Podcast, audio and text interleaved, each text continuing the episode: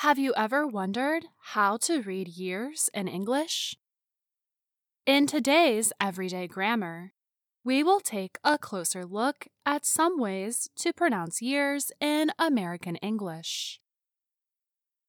The most common and easiest way to pronounce years is to say the first two digits as one number and the last digits as another two digit number. Let's call this the first method. For example, I was born in 1987. Last year was 2022. When we read stories for VOA Learning English, we use this method of saying years in most cases. For years where the third digit is a zero, there are additional ways of saying the year. Americans often say O for the number zero. So a number like 1801 would be 1801. The first Mother's Day celebration was held in Grafton, West Virginia in 1908. Another, less common way would be to say 1801. In American English, it is common not to say the and when talking about years.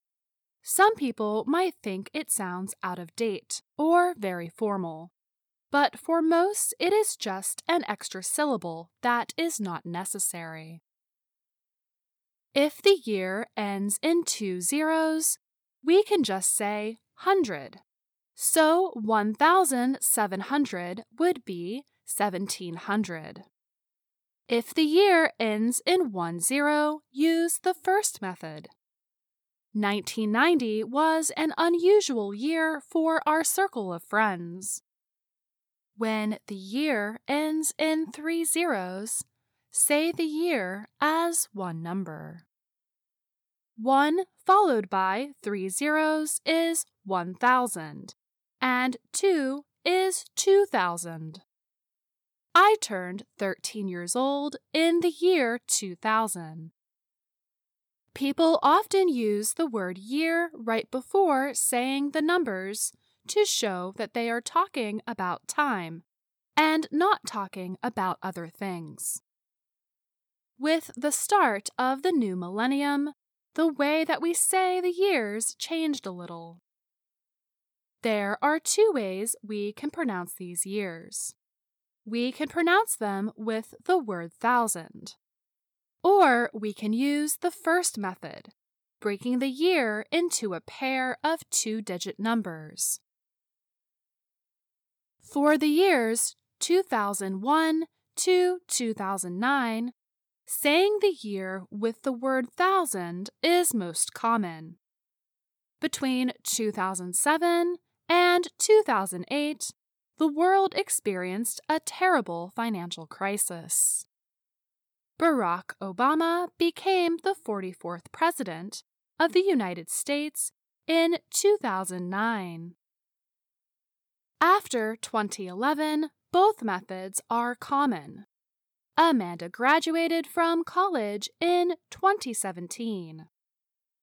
I worked at a local coffee shop in 2012.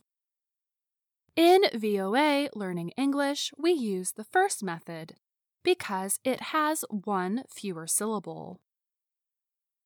Now let's go further back in time to talk about the years before the year 1000. In American English, we often split three digit years into sets. We usually say the first digit separately and then the last two digits as a set. The year 492 was a leap year. In today's everyday grammar, we took a closer look at some ways to pronounce years in English. While the most common and easiest way is to say the first two digits and the second two digits as sets, as in 2023, This method is not the only way. We now know that the word O is used instead of zero for dates like 1901, when the third number is a zero. We also found out there are two ways to say years starting in 2001.